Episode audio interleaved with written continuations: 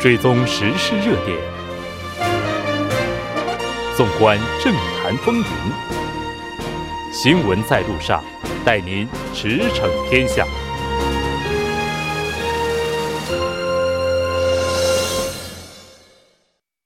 了解最新热点焦点，锁定调频一零点三新闻在路上。在接下来的半个小时，将为您带来此时此刻主要新闻聚焦分析以及百家谈。广告过后马上回来。您的参与，我们的动力。参与我们的节目，您可以通过手机短信的方式发送短信至井号幺零幺三，每条短信收取五十韩元的通信费用。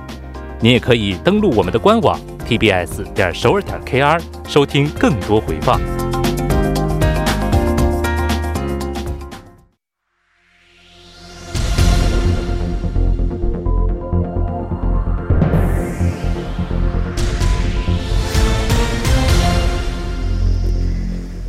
此时此刻，主要新闻。接下来把时间交给新闻播报员孔苏，我们稍后再见。下面是本时段新闻：北韩国务委员会委员长金正恩下周将在俄罗斯弗拉迪沃斯托克与俄罗斯总统普京举行会谈。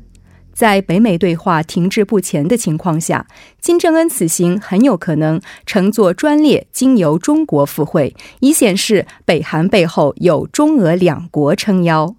据悉，北韩负责最高领导人出访礼宾安排的国务委员会部长金昌善当天下午在弗拉迪沃斯托克火车站踩点，由此推测，金正恩乘专列访俄的可能性较大。有消息人士表示，金正恩坐专列赴俄比坐专机的可能性更大。金正恩二月赴越南出席第二次金特会时，乘专列经过中国，耗时六十多个小时，彰显两国亲密关系。如果此次金正恩再次经由中国赴俄，北韩北韩在对美谈判中可以打出更响的中国牌。下一条新闻，经济副总理兼企划财政部长官洪南基明确表示。政府正在竭力提振经济，因此现在讨论改变货币单位不合时宜。洪副总理今天与记者见面时表示，改变货币单位将对社会带来极大冲击，因此应该先获得国民共识，展开调查研究。洪副总理还就追加修订预算案的内容指出，追加修订预算案并没有在大框架上发生变动。希望就加强浦项地震和山火的扶持予以完善。之前党政协议会决定在追加修订预算案中，向浦项地区中小企业、小工商业者提供政策资金。另外，还决定对江源山火特别灾难地区待业人员加强扶持，增加山林恢复等方面的预算。下一条新闻。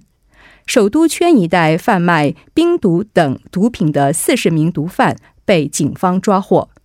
经济高阳警察署以违反毒品管理相关法律的嫌疑，拘留了明某等十一名贩毒人员，并对二十九名吸毒者进行了不拘留立案。此次被逮捕的罪犯中，不仅包括了仅毒品前科就有七起的毒品惯犯，而且还有其他的毒品犯。警方还从贩毒人员闵某处没收了一克冰毒和六百八十多万韩元现金。下一条新闻：去年涨薪的八百七十六万名上班族要平均多交约十四万韩元的健康保险。国民健康保险公团今天表示，已经确定了去年因薪水变动而产生的保险费结算金额。单位投保人的健康保险费，先根据前一年的薪水标准收取，在第二年四月确定前一年的薪水变动后再进行结算。涨薪的上班族需要补交保险费，减薪的则可拿回多交的保险费。以上就是本时段新闻。接下来马上为您带来我们今天聚焦分析的最后一部分。那现在的话，各种迹象也都是表明哈，北韩和俄罗斯首脑会谈在即这个消息呢，并非空穴来风。具体的情况是怎么样呢？我们请到了来自韩国呼吸大学教养学系国际政治学的全嘉林教授。全教授，你好。哎，你好，呃，听众朋友，大家好。非常高兴和您一起来了解咱们今天这个话题。虽然说俄罗斯和北韩这两边都没有正式官方公布将举行首脑会晤哈，但我们现在看到各方的消息都说双方要在下周的时候会晤了哈。这情况到底是怎么样的呢？其实是这样了，就是一三年那个金正恩上台之后，到目前为止，他从来没有访问过那个俄罗斯了。嗯，金正恩时期呢，二零一一年，曾经金正恩访问过俄罗斯，在跟当时的那个俄罗斯总统梅德韦德夫见过面了。呃，但是呢，就是这次呢，就是他们多年的筹备之后呢，呃，终于找到一个比较适当的时期了，所以就下周，现在预计二十四号到二十五号在普拉迪沃斯托克见见面。啊，但是呢，就是说现在来看呢，就是说，到底这这个峰会应该怎么样评价才好？这也是一个的一个一个问题。为什么呢？这个是俄罗斯也受到一个联合国制裁的一个受制裁国啊，然后朝鲜又又是一样的啊，所以呢。制裁国跟制裁制裁的那个一些国家当中，这能发出什么样的信号？这也是个一个问题。所以大多数的那个媒体啊，或者是评论家认为，这次的那个高峰会呢，也许是象征性的意义大啊，少于那个实际性的意义。但是我个人觉得，这次的那个峰会当中最大的意义是，仍然是金正恩在国际舞台上是一个成员，而且是他又回到一个国际舞台上，因为二月。底的时候，呃，那个河内谈判破裂之后，人人都以为是现在美国和朝鲜之间一个处于一个低迷的情况，呃，也是僵局嘛，啊，但是呢，他找出一个俄罗斯牌来，重新回到那个国际舞台，这也算是一种意义了。对，哎，有人说北韩他的这个举动哈，就是要证明，就是说我除了美国和中国之外，我还有一个选择是俄罗斯。嗯，然后就嗯展示出来，这是我的第三选择。但是这个具体它这个影响究竟能产生多大？我们看到美国方面似乎并不是特别的乐观，觉得它这个影响力可能是非常有限的。是啊，因为毕竟是那个联合国，就是国际社会的制裁啊，就是我们说。呃，联合国的制裁啊，对朝鲜的制裁，但是这实际上的意义就是全世界对那个朝鲜的制裁嘛。嗯，那现在那个俄呃朝鲜跟那个俄罗斯的普京这个见面，实际上这是这个地缘政治的一个因素比较多一些。那临接着那个中国，还要加上一个俄罗斯，我现在来看就是朝鲜的那个金正恩只能见这两个领导。啊，还要加上一个五韩国的文在寅总统，嗯，那日本的安倍现在还没有呢，啊，美国的特朗普见过几次啊，但是呢，没有实际性的意义啊，嗯，所以所以说现在的这种举动呢，也许是展现出他对国际社会的一种信号，但是呢，这种信号放什么样的意义比较大呢？这也是个一个问题，嗯，基本上没什么特别的意义了。啊。而且加上前面也刚刚讲了嘛，就是说，连呃俄罗斯也受到那个国际社会的制裁，那朝鲜又是个一个受到国际社会的制裁，这种制裁还没豁免的情况之下，双方之间的什么经贸合作，那这个难度比较大了。哎，但是问题在于，你看敌人的敌人就是朋友，对吧？敌人的敌人，敌人是朋友啊。但是这个这种朋友之间能发出什么样的信息？尤其是面对最强强有力的一个对象当中，他能发出什么样的信息？我觉得这个没什么多大的啊。嗯。那反正你去俄罗斯又不是去那个莫斯科啊，去那个弗拉迪沃斯克啊，弗拉迪沃斯克是。俄罗斯东方政策的一个极点了，对。但是呢，这个意思就是说，布拉迪沃斯托的经济状状况不是很好的意思，需要开发的。那你去那里见那个普京，都不如去沈阳见习近平主席更好了。嗯啊，但是我们看到也有分析说，这次的会晤就是当然，它是向外部展示，我还有第三张牌，这张牌叫俄罗斯。对于俄罗斯来讲的话，它也是有一定的目的性，就是说，那我们看到有分析说啊，就是俄罗斯希望通过这次的会晤来证明它的外交力量在恢复。嗯，呃，也可以这么讲，但是呢，我们从一些周边的环境或者经济的情况来分析的话，呃，俄罗斯普京这次在布拉迪沃斯克见面是具有一定的意义的。一个是前面也讲过，呃，那个普京上台之后一直推行的是东方政策，东方政策的那个据点是哈巴罗夫斯克，还有那个布拉迪沃斯克啊，这两个地方。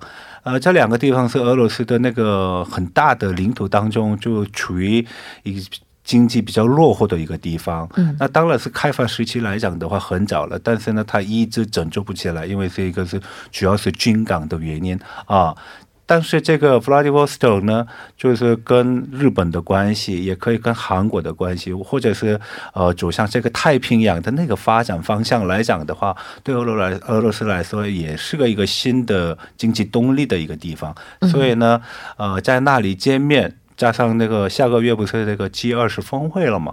啊，所以呃，能对接这个事情的话，那可能意义比较大了。而且韩国政府也正在推行那个新北方政策，那中国也现在推行“一带一路”嘛，啊。那所以这种呃国与国之间的一些跨国合作或者是政策当中的一个种对接，呃当中可能找出一个新的一个一个一个切合点吧。是的。刚刚咱们都在说这个首脑会晤，双方两个主要当事国都没有给出正面的一个评价。嗯，外媒的话现在也都是在猜测下周肯定会举行，当然它有这个时间上的原因哈，因为毕竟它的这个这个时间点刚刚好是在这个“一带一路”论论坛这个节点上。嗯，然后除了这个之外的话，我们看到外媒还看到了一些动静，就是在弗拉迪沃斯托克啊等等，就是包括。北韩和俄罗斯之间的一些互动，就是从这样的一些迹象上，所以这种迹象是已经有了一个，比方说安检方面啦，或者是呃，现在预计这个远东联邦大学。里面跟那个金正恩和普京的峰会是进行的，所以这个联邦大学的一些呃保安方面的一些管理啊，现在越来越严格，呃，加上对新闻媒体的报道当中的一种媒体的一个管制也现在开始开始有了，所以呃，现在看呃动作是有的，嗯。啊，但是呢，这这种动作能证明什么？现在现这个还很难说，对。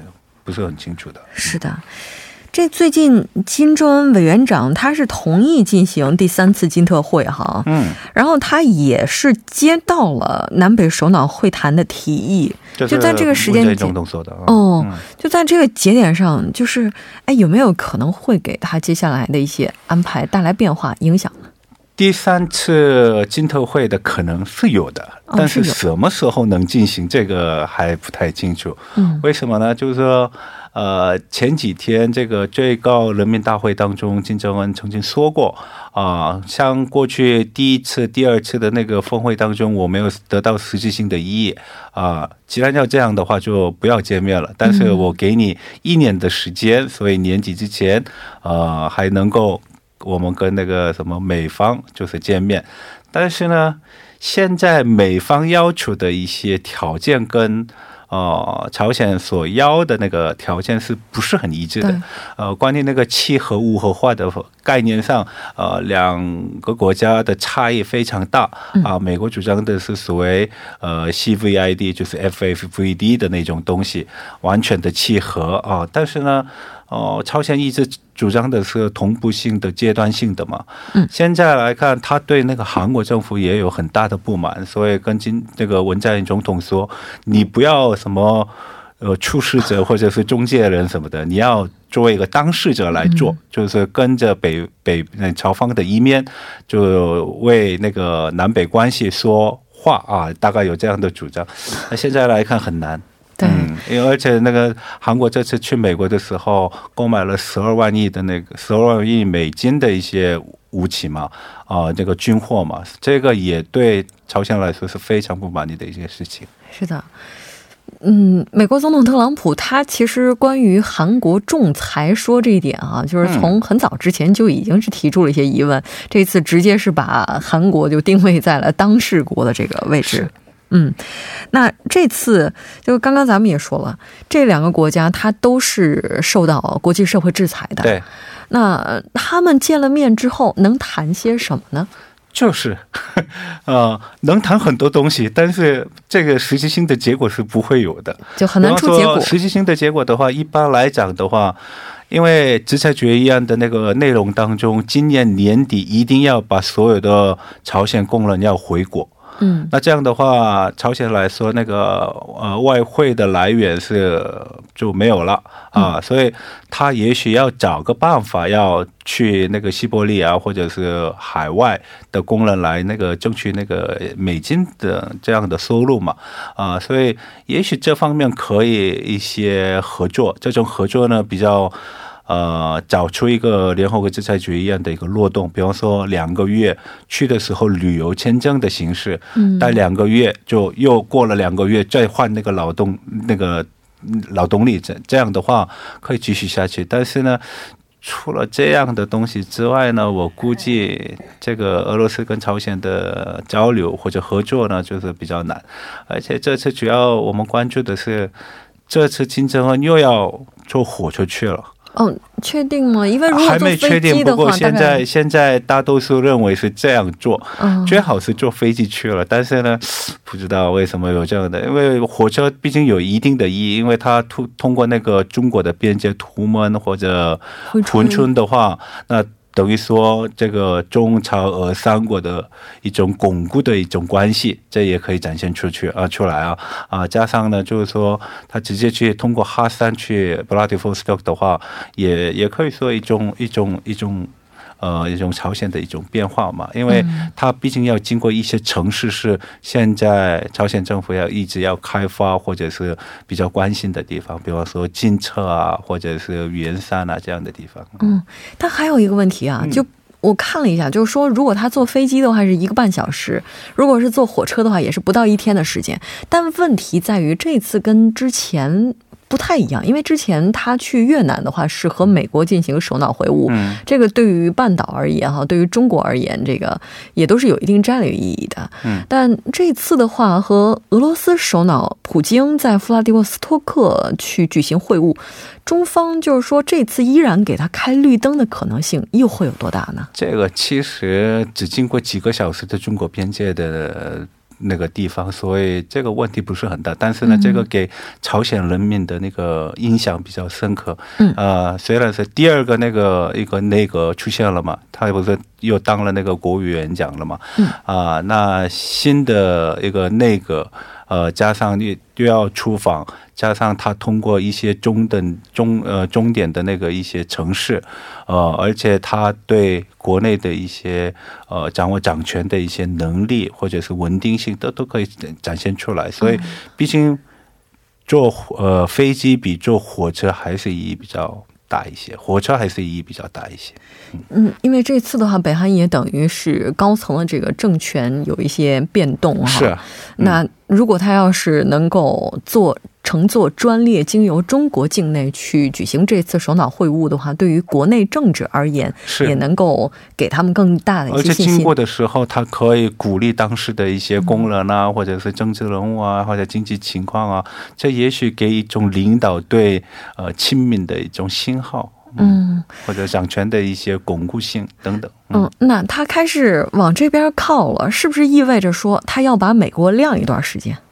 嗯，也可以先把它扔一边。呃，是啊，现在反正刚刚这个河内谈判结束了嘛，所以现在他没有呃没有医院就是特意在呃照呃就是考虑这个美国的那个事情，他只照顾那个国内经济的问题，而且还要面对十八号不是太阳节嘛，太阳节就是金日成的生日嘛。啊，加上这个经济成果，一定要有一个新的变化才可以。我估计今年太阳节活动不会很大。嗯，那 这个虽然说他是把美国先扔一边了，但是我们看到态度哈非常坚决，还说接下来谈判的话还不想跟国务卿谈。嗯，就是希望蓬佩奥能退居二线。这都说出来了。对啊，就他就太小看那个特朗普了。实际实际上，这个国际国际问题当中，国际关系当中没有出现这种东西。还很少说不跟谁谈的。说这个指定这个蓬佩奥不要参加下一次的那个峰会，这落出了他那个朝鲜的弱点，他就这个谈判的协商能力上已经有了一些漏洞了。啊，这还是有很多的信息的。再次感谢全教授做客直播间，那我们下期再见。谢谢。接下来关注一下这一时段的路况、交通以及气象信息。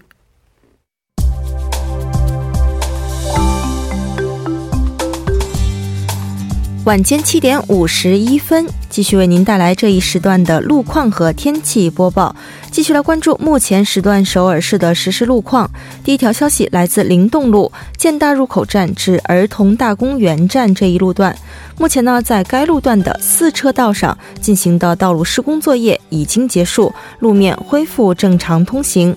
好，接下来是在小公路德寿宫至首尔 Plaza 酒店方向。那在二十分钟之前呢，发生在该路段的交通事故，目前已经得到了及时的处理，您可以放心通行。好，最后我们再来关注一下天气。明天中部内陆地区的天气呢，会再次的恢复到晴朗的模式。江源岭东和庆北海岸以及南部局部地区有少量的降雨，中西部内陆地区大气依旧干燥。目前呢，江源山区的强风警报已经生效，因此火灾的危险性会更高。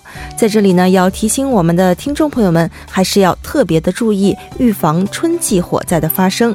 好，最后我们再来看一下大。城市天气预报：首尔多云转晴，十度到十八度。好的，以上就是今天这一时段的天气与路况信息。祝您一路顺畅，平安回家。我们明天见。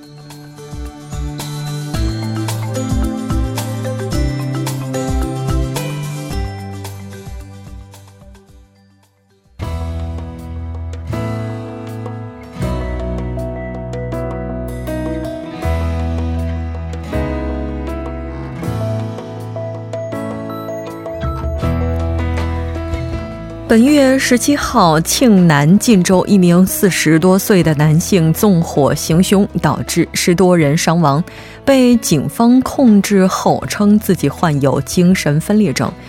近一个月来，无故杀人案例在全韩相继发生。随着案件的不断出现，对精神病患者管理不当再次成为舆论的焦点。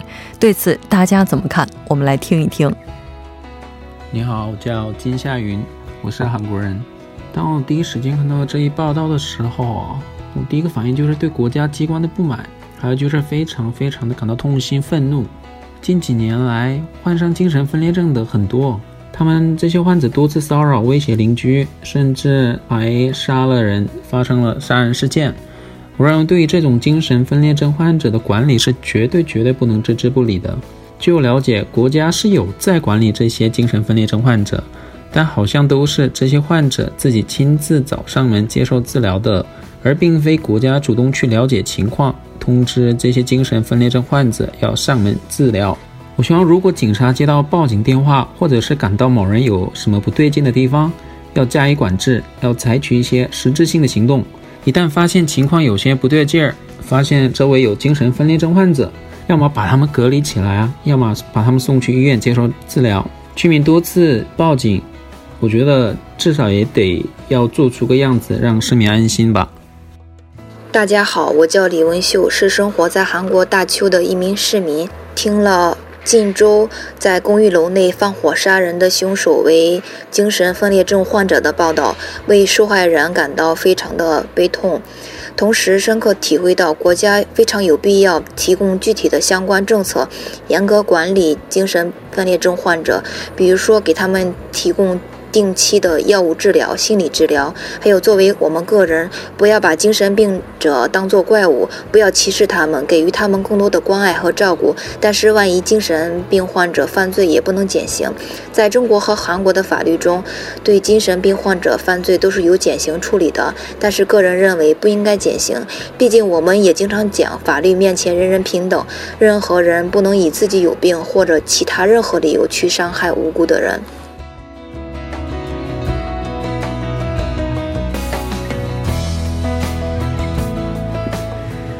全韩精神分裂患者大约呢是有五十万人左右，但患者在暴力犯罪当中所占的比重是仅为百分之零点零四。